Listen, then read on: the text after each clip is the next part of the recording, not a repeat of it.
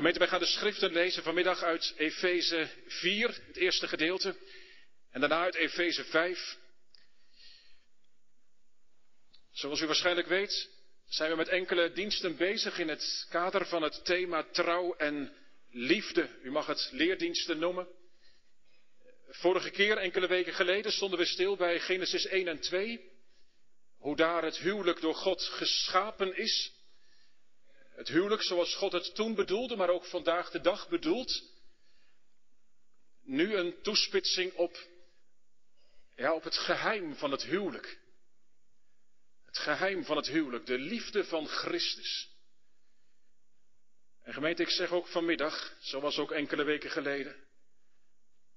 En we hebben het samen ook in gebed gebracht zojuist. De thema's die op, ja, naar boven komen als het ware, die zijn, die zijn kwetsbaar.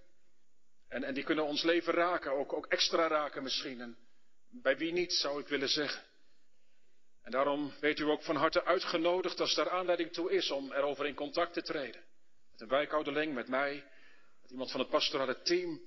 Laten wij elkaar ook daarin tot een hand en een voet mogen zijn. En bovenal weten dat de Heer Jezus Christus zelf weet wat Hij ons te zeggen heeft. Als de levende Christus, die de dood is doorgegaan. Laten we samen de schriften ontvangen, eerst vanuit Efeze 4, vers 1 tot 3.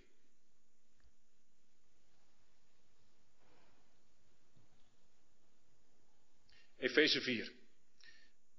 Zo roep ik de gevangenen in de Heere u op tot een wandel die de roeping waarmee u geroepen bent waardig is. In alle nederigheid en zachtmoedigheid, met geduld, door elkaar in liefde te verdragen. En u te beijveren om de eenheid van de geest te bewaren door de band van de vrede. We lezen verder in hoofdstuk 5, vers 21. Daarna ziet u een groot wit gedeelte, of in ieder geval een open stuk, zeg maar, maar dat zit in de grondtekst niet hoor. Dus in het Grieks leest vers 21 zo door in vers 22. En dat is dus ook echt wel de bedoeling. Vandaar dat ik begin te lezen in vers 21. Wees elkaar onderdanig in de vreze Gods. Vrouwen, wees uw eigen mannen onderdanig, zoals aan de Here. Want de man is hoofd van de vrouw, zoals ook Christus hoofd van de gemeente is. En hij is de behouder van het lichaam. Daarom, zoals de gemeente aan Christus onderdanig is, zo behoren ook de vrouwen in alles hun eigen mannen onderdanig te zijn. Mannen, heb uw eigen vrouw lief, zoals ook Christus de gemeente lief gehad heeft en zich voor haar heeft overgegeven. Opdat hij haar zou heiligen, door haar te reinigen met het waterbad, door het woord. Opdat hij haar in heerlijkheid voor zich zou plaatsen, een gemeente zonder smet of rimpel of iets dergelijks, maar dat ze heilig en smetteloos zou zijn. Zo moeten de mannen hun eigen vrouwen lief hebben als hun eigen lichamen. Wie zijn eigen vrouw lief heeft, heeft zichzelf lief. Want niemand heeft ooit zijn eigen vlees gehad. Maar hij voedt en koestert het, zoals ook de Heere de gemeente. Want we zijn leden van zijn lichaam, van zijn vlees en van zijn gebeente. Daarom zal een man zijn vader en moeder verlaten en zich aan zijn vrouw hechten en die twee zullen tot één vlees zijn. Dit geheimenis is groot. Ik spreek met het oog op Christus en de gemeente. Kortom, ook u moet ieder in het bijzonder uw eigen vrouw net zo lief hebben als uzelf. En de, de vrouw moet ontzag hebben voor haar man. Tot zover de lezing van de schriften. Gemeente Efeze 5 ligt voor ons open vanmiddag. Hou het er maar bij, want het gaat om het woord van God in ons leven. Vers 21 tot 33, kern, vers 32. Dit geheimenis is groot. Het geheimenis van het huwelijk. Maar ik spreek met het oog op Christus en de gemeente. Gemeente na een wat uitvoeriger inleiding, waarin de roeping voor man en vrouw samen naar voren komt, voor iedereen in de gemeente van Christus, staan we stil bij de roeping van de vrouw in het huwelijk en bij de roeping van de man in het huwelijk. Om daarna ook nog te horen opnieuw de roeping gezamenlijk. Het geheim van het huwelijk. De liefde van Christus. Gemeente van de Heer Jezus Christus, het huwelijk is wel vergeleken met een tweemotorig vliegtuigje. Of jongens, meiden, je kunt ook wel denken aan een uh, zweefvliegtuig. Weet je wel, die je af en toe wel eens ziet, hè? Zo'n zo zweefvliegtuig die dan opstijgt en uh, zweeft door de lucht. Nou ja, stel je nou eens voor hè, dat er een van die vleugels afbreekt. Ja, dat gaat niet goed. Dat gaat niet goed, dat snap jij ook. Dan stort dat vliegtuigje neer. Of hij komt helemaal niet de lucht in.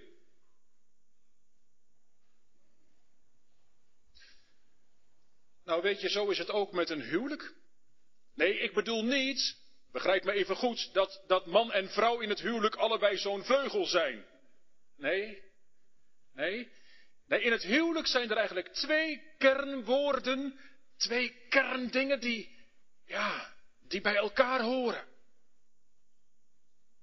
Een tweemotorig vliegtuigje. Nou, de eerste motor is de motor van de trouw. Trouw.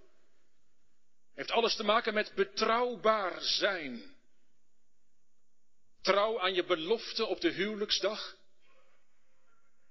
Trouw aan God en aan degene aan wie je trouw hebt beloofd.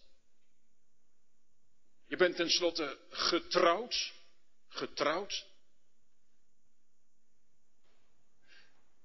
Maar ook de motor van de liefde.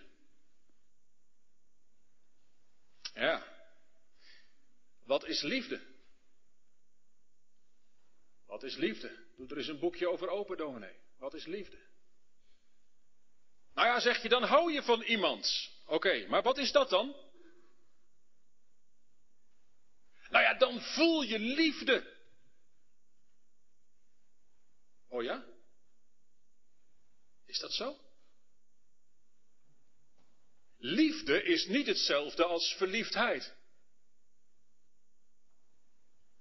Begrijp me even goed, verliefdheid is iets geweldig moois, dat kan het althans zijn, maar het maakt wel blind.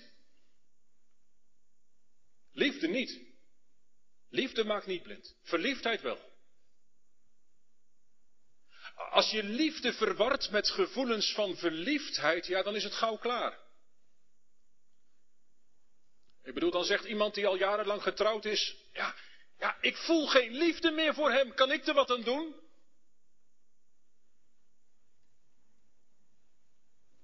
Wil je een antwoord? Kan ik er wat aan doen? Ja, dat kunt u.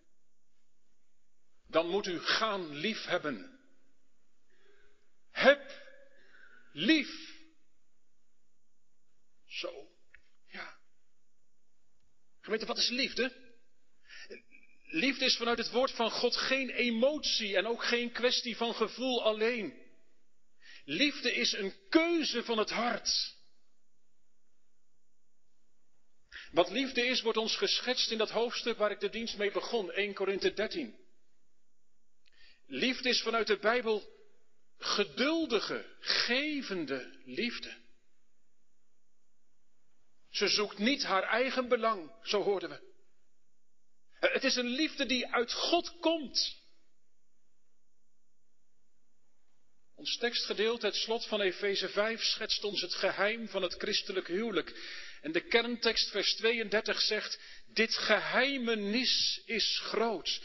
Even tussen haakjes gemeente, dat staat ook over Israël een paar keer in de Bijbel. Het is vandaag de Israëlzondag. Ik, ik ga er niet heel diep op in nu in de prediking. Maar dit woordje staat er ook een paar keer over Israël. Een geheimenis. Een, een mysterie. Hier staat het ook over het huwelijk, hè? Het, het huwelijk is geen kwestie van 1 plus 1 is 2. Als je al getalletjes wilt gebruiken, dan moet je zeggen 1 plus 1 is 1. Voel je meteen het mysterie. Liefde laat zich niet beredeneren. En, al helemaal niet als het gaat om de liefde van Christus. Die liefde, de liefde van Christus, wordt hier in Efeze 5 als een voorbeeld, maar ook als de bron genoemd voor, Voor echte liefde, voor liefdesgeluk. En let wel gemeente, de woorden van Efeze 5 zijn geschreven na de zondeval. Dus in de gebrokenheid die wij ook vandaag de dag kennen. Maar, maar, maar, terwijl dat zo is, gaat het hier in Efeze 5 wel degelijk over hetzelfde huwelijk als in Genesis 1 en 2. Weet u nog van een paar weken geleden? Het, het huwelijk dat door God geschapen is. Daar grijpt Paulus letterlijk op terug, hè? Vers, 2, vers 31. Daar, wordt die tekst aangehaald uit Genesis 2, vers 24. Daarom zal een man zijn vader en zijn moeder verlaten, zich aan zijn vrouw hechten, en die twee zullen tot één vlees zijn. Gods, Gods goede schepping, die, die goede bedoelingen van God met het huwelijk, dat, dat staat na de zondeval recht overeind. Maar de zonde heeft alles wel compleet geruïneerd. Laat ik het zo mogen zeggen, er loopt wel een lijn vanuit de schepping naar het huwelijk vandaag, maar geen rechtstreekse lijn. Wil ons huwelijk lijken op het huwelijk zoals God het geschapen heeft, dan moet het via Christus. Via het kruis en via de opstanding. En, en dan nog is het met vallen en opstaan hoor. Want, want de zonde zit in ons hart. Ook als we de Heer Jezus hebben liefgekregen. En, en, en de gevolgen van de zonde, die werken door, ook in het huwelijksleven. En, en wat is Gods bedoeling dan? Nou, nou dat het huwelijk iets weerspiegelt van God. Van God. Van Gods gevende liefde. Van Gods onwankelbare trouw. Ik vraag u en jou vanmiddag. Als je worstelt of misschien in je omgeving te maken hebt met de praktijk van een gebroken huwelijk. Zeg dan niet, het wordt nooit wat. Lieve broeder of zuster, ik spreek u zo aan. Jou ook jongeren. De Heer zelf houdt ons deze woorden uit Efeze 5 voor. En zou hij niet weten wat voor gebrokenheid er is? Zou hij niet weten welke lichamelijke en psychische problemen er allemaal kunnen zijn? Zou hij niet weten van grote eenzaamheid in huwelijken? Van gedragsstoornissen? Van beperkingen? Zou God dat niet weten als hij ons in Efeze 5 aanspreekt op onze roeping als christenman en als christenvrouw? Gemeente, God kent elke omstandigheid, elke gebrokenheid. Jezus Christus is erin afgedaald. Ik mag wel zeggen, hij is er kopje onder ingegaan. In al onze benauwdheden benauwd. En weet u, als hier die woorden uit Efeze 5 klinken, dan moet u eigenlijk steeds de woorden van de Heer Jezus horen. Die staan in Matthäus 11. Ik bedoel deze woorden. Kom naar mij toe. Allen die vermoeid en belast zijt. En ik zal u rust geven. Leer van mij. Leer van mij. Want mijn juk is zacht. En mijn last is licht. Ik zei het geheim van het huwelijk. De liefde van Christus. Ja, maar ook, ook geroepen zijn. Weet je nog van dat riedeltje dat ik een paar weken geleden noemde? Verliefd, verloofd, getrouwd, geroepen. Geroepen, weet je nog? Ja, dat is de plu waar dit tweede deel van de Efezebrief onder staat. Gemeente, in wezen is heel het christenleven, ja, dat staat in het teken van, van geroepen zijn. Let wel door God. Een, een christen is een geroepene. In hoofdstuk 4, vers 1 hebben we dat net samen gelezen.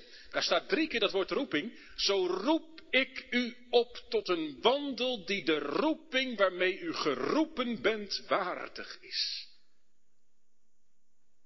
En dan wordt inderdaad in het vervolg van Efeze 5, hebben we het gelezen, man en vrouw afzonderlijk aangesproken, kom ik zo op. Dat heeft ons trouwens wel iets te zeggen, hè? Het is voor God niet één pot nat. Nee, mannelijk en vrouwelijk schiep hij hen, allebei in hun eigen roeping. Maar, en, dat moeten we eerst goed zien, eerst allebei met dezelfde roeping.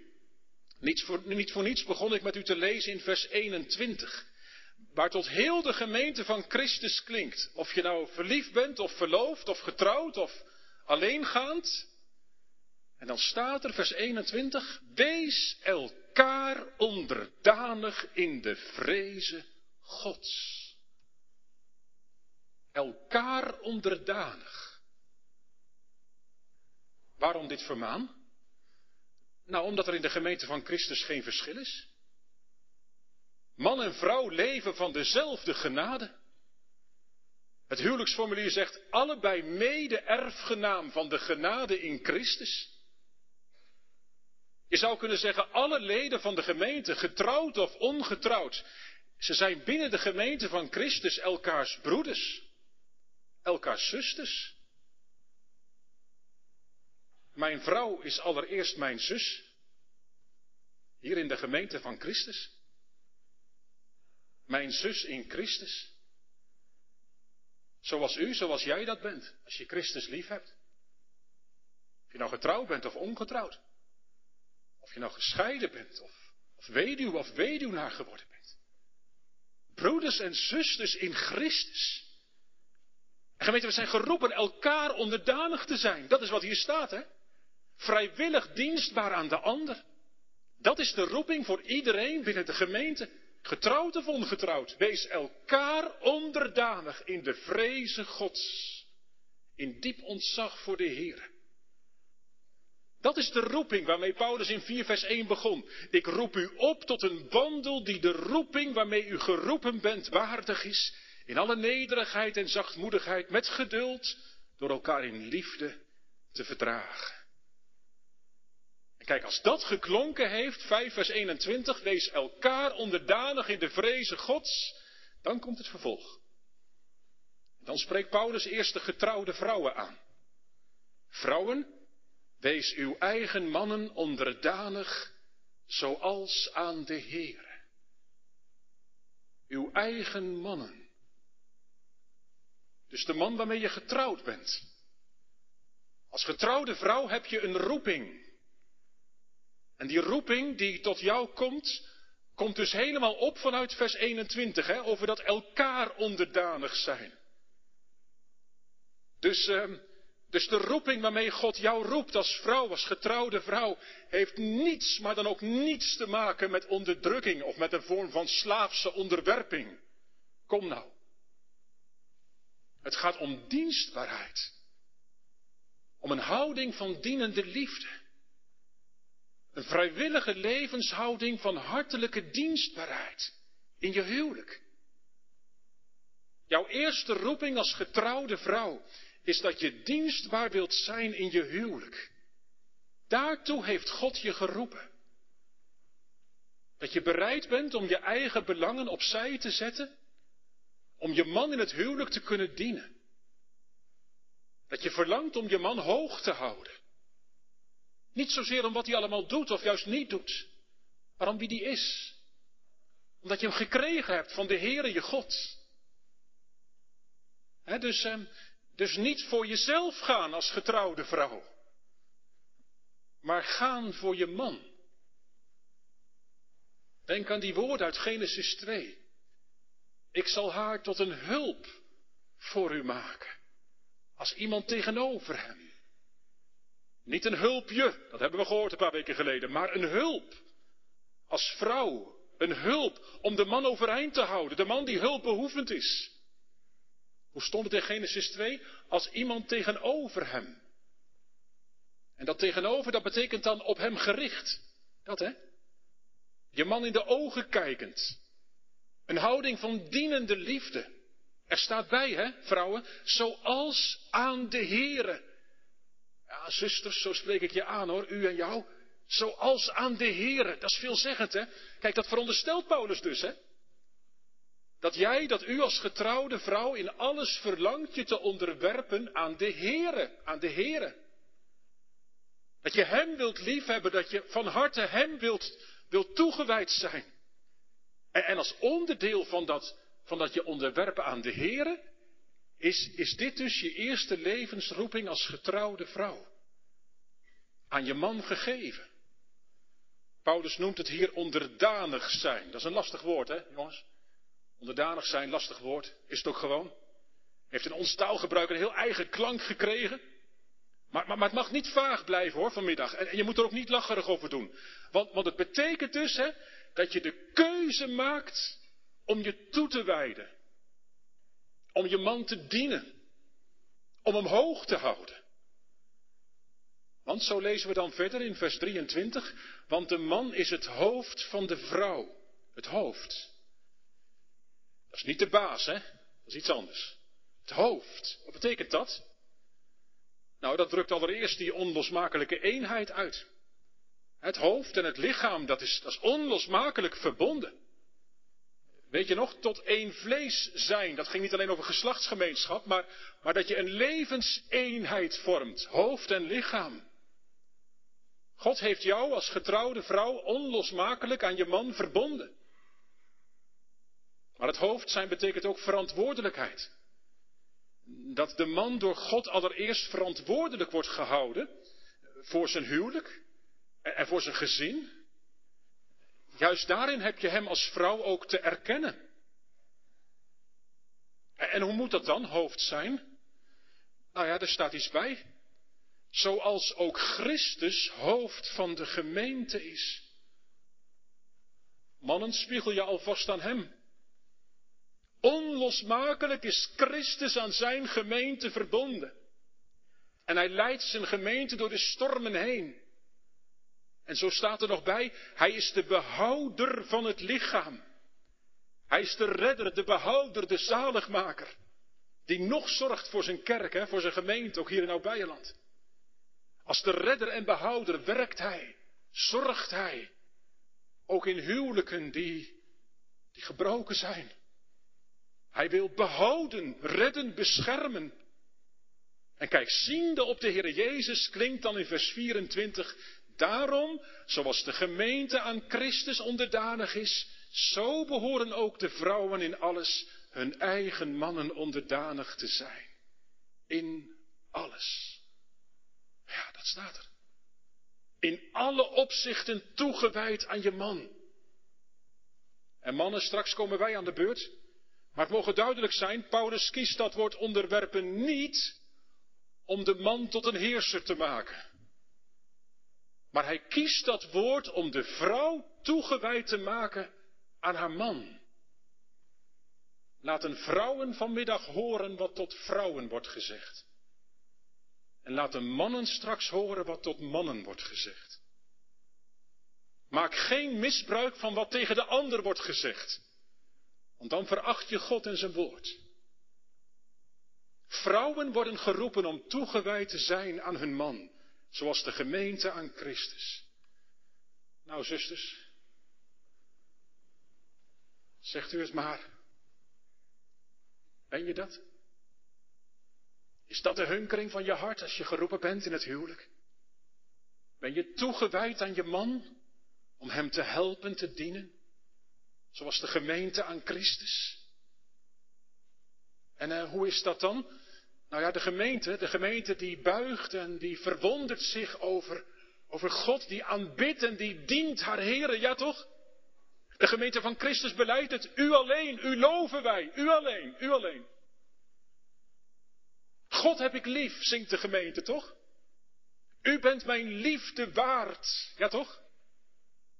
De gemeente verlangt haar heren te gehoorzamen vanuit de liefde. En jij? Hoe kijk je naar je man? Hoe bid je voor je man? Hoe sta je in het leven? In alles, zegt vers 24. Nou, dat is een beetje moeilijk. Ja, vandaag de dag, gemeente, waar of niet? Vandaag de dag is het in om te zeggen: ja, maar ik moet toch ook aan mezelf denken? Ik moet toch ook aan mezelf denken, aan mijn eigen. Nou, dat zal zo zijn, maar, maar de Heer zegt in alles. In alles. Dus, dus geen dingen waarin je los van je man je eigen idealen nastreeft. Hier ligt je eerste roeping als getrouwde vrouw. In alles. Zijn er dan geen grenzen?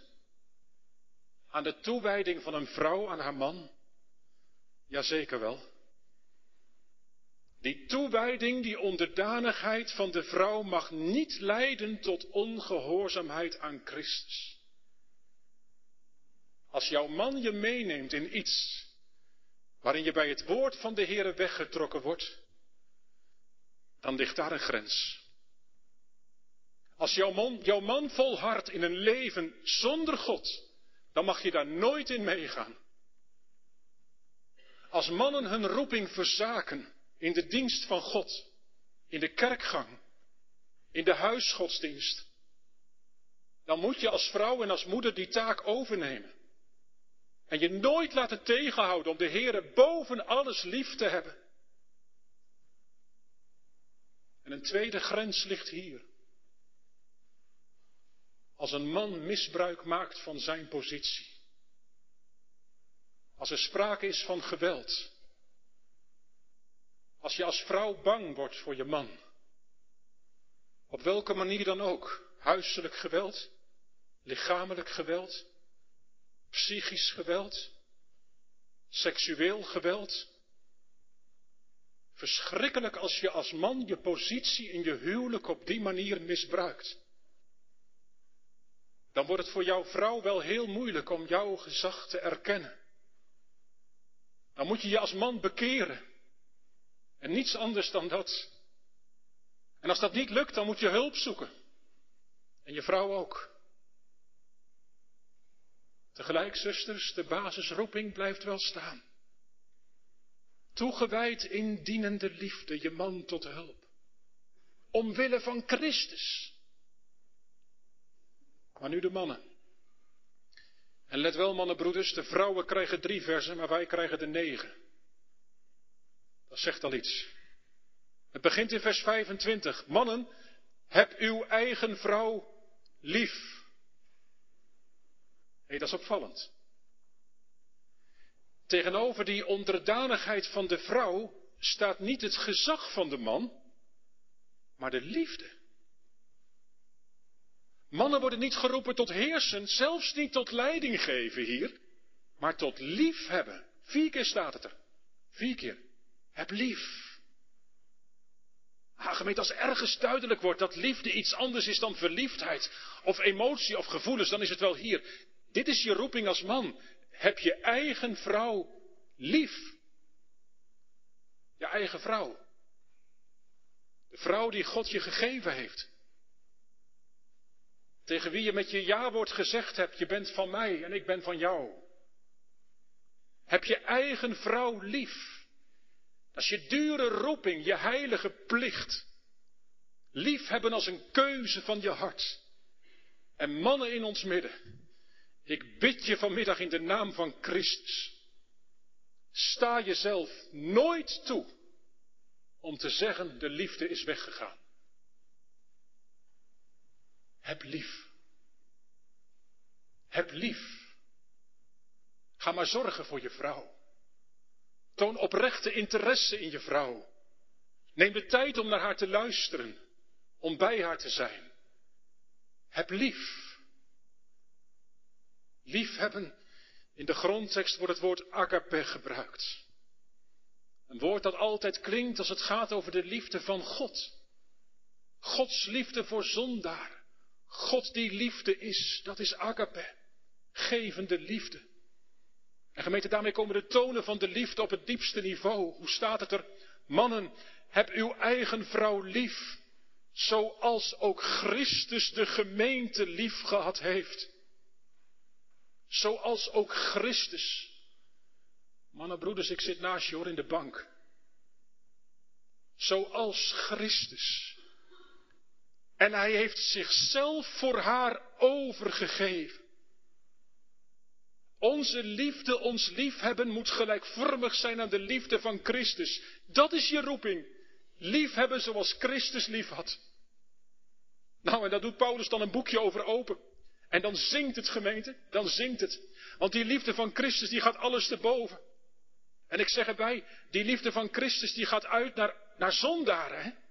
Getrouwd of alleengaand. Zuster of broeder, als je alleengaand door het leven gaat, wil je dat goed horen? Als je ongetrouwd bent of ongetrouwd bent, bent, bent weer bent geworden als je gescheiden bent of, als je weduwe bent of weduwnaar. En, en, en zeker als je daarmee worstelt, hè, als er dingen zijn in dat leven die, die, die, die zo dwars kunnen zitten, die zoveel klem geven. Als je misschien ongewild alleen bent. Of je ervaart bij jezelf, dat kan ook, hè, homoseksuele of lesbische gerichtheid. In de liefde die van God uitgaat naar zondaren, is de bron om jouw roeping in het leven te kunnen beantwoorden. In Gods kracht en, vanuit Zijn liefde alleen. Wat staat er over de Heer Jezus? Die zichzelf voor haar heeft overgegeven. De liefde van Christus tot in de dood. Die liefde van Christus, dat was nou echt dienende, actieve liefde. Dat was geen kwestie van gevoel. Nee, Christus gaf zichzelf. Ja toch? En zoals hij zich gaf voor zijn gemeente, zo ben je als getrouwde man geroepen om je te geven aan je vrouw. Wat deed Christus gemeente? Hoe zegt dat lied het? Om haar, zijn gemeente, hè? Om haar als bruid te werven, kwam hij ten hemel af. Hij was het die door zijn sterven aan haar het leven gaf. Hij gaf zich over. Niets was hem te veel. Het mocht hem alles kosten. Hij heeft zichzelf vernederd. Zo had hij zijn gemeente lief. En vanuit de hemelse heerlijkheid kwam hij in ons verloren bestaan. Hij kwam in de duisternis van de Godverlatenheid. Waarom? Waarom? Om met schuld beladen zondaren te reinigen, te heiligen. En om hen zo tot zijn bruid te maken. Dat was en is de liefde van deze hemelse bruidegom. Nou, daar zit niks softs in hoor. En niks sentimenteels. Dit is nou gevende liefde. En de bruid van Christus. Hé, hey, dat geldt iedereen hè, vanmiddag weer. Die Christus lief heeft. Getrouwd of ongetrouwd. De bruid van Christus, die mag het zingen dwars door de stormen van de aanvechting heen. Niets kan mij scheiden van de liefde van God in Christus. Gemeente, misschien weet u een beetje wat erover staat in het Bijbelboek Hosea. Daar gaat het over de onbezweken trouw van Israëls God. Keer op keer koos het volk van Israël andere wegen te gaan. In de beeldspraak wordt dan gesproken over andere mannen nalopen. Zo staat het er dan. En God roept dan zijn afgedwaalde volk steeds weer terug. Weet u wat de Heer zegt tegen Israël? Ik zal u voor eeuwig tot mijn bruid nemen. Ik zal u tot mijn bruid nemen. In trouw zal ik u tot mijn bruid nemen. Mannen, zie daar de liefde van God in Christus. Leef je ervan? Hij is de bron van liefde voor, voor je vrouw. Maar hij roept je ook op om op hem te lijken. Heb je eigen vrouw lief, zoals Christus de gemeente heeft liefgehad. Ja, hier ligt het geheim. Het geheim van het huwelijk, dat is gevende liefde. Dat is dienende liefde. Scheppende liefde. Liefde die niet begint bij de andere. Zo van, um, ik zie dit en dit in haar en daar haak ik bij aan. Nee, nee, liefhebben om niet. Liefhebben om niets. Dus niet lief doen als man, omdat je hoopt dat je er wat voor terugkrijgt. Niet lief doen omdat je graag gewaardeerd wilt worden. Of omdat je uit bent op iets anders, seksuele omgang bijvoorbeeld. Nee, dienende liefde, scheppende liefde. Nou, ik verzeker je, dat zit niet in ons hoor, mannen. Dat leer je alleen van de Heere Jezus Christus. De Heere Jezus, hoe had Hij lief? Hij keek vanaf het kruis. En hij zag zijn gemeente in Oud-Beierland. Vol van gebrek. Maar hij zorgde voor reiniging. Het wegnemen van schuld en straf. Hij zorgde ook voor heiliging. Dat ze groeien mag in liefde tot de Heere, tot haar bruidegom, de hemelse bruidegom. Nee, het was geen perfecte bruid die Christus zocht. Het was van hoofd tot teen bezoedeld. Maar hij had haar lief. Hij wilde mens worden, vlees van haar vlees, been van haar gebeente. Mannen, hoe staat het in vers 29b? Hij voedt en koestert het, zoals ook de Heere de gemeente. Voeden en koesteren, hoor je dat? Koesteren, warmte geven, haar omringen en beschermen, veiligheid bieden, zoals Christus zijn gemeente. Koesteren alsof ze je eigen lichaam is. Zoals Christus dat doet. Hij is de zorgende en de koesterende God. En daarom zegt hij, werp al je zorgen op mij. Dat betekent veiligheid, toch? Geborgenheid. Mannen, is dat zo? Kom op, we kijken elkaar gewoon in de ogen hoor. U mag mij aankijken en ik mag u aankijken. Is dat nou zo? God kijkt ons aan. Kan je vrouw zo bij je terecht? Ben je voor haar een veilige vesting? Kan ze je hart bij je kwijt? Haar vreugde, maar ook haar verdriet? Of zeg je dan, doe niet zo moeilijk. Koester je haar? Zoek er als man naar om je vrouw te kennen. Dat je weet wat ze nodig heeft om zich veilig en geborgen te voelen bij jou. Want dat heeft ze nodig. En wij zijn ertoe geroepen. Laat het maar merken in die arm die je om je heen slaat. In, in de manier waarop je er in de ogen kijkt. In de tijd die je voor haar neemt. In de veiligheid die je biedt. Zoals Christus zijn gemeente. Kom mannen. Zien onze vrouwen iets van Christus in ons? Ik verzeker je, als dat zo is, dan zal het voor je vrouw niet moeilijk zijn om toegewijd te zijn aan jou. Wat een verantwoordelijkheid. Wat een hoge roeping. Zo ben je nou echt hoofd van je vrouw, hè? Als ze aan je merkt, voor jou ga ik door het vuur. Ik wil jou van harte dienen en als Christus voor jou zijn. Wat een roeping voor de vrouw en voor de man.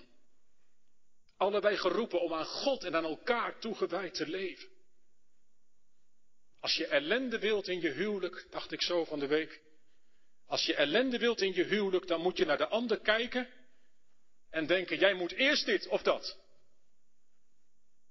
Of was hij maar meer zo, of deed ze maar vaker dat.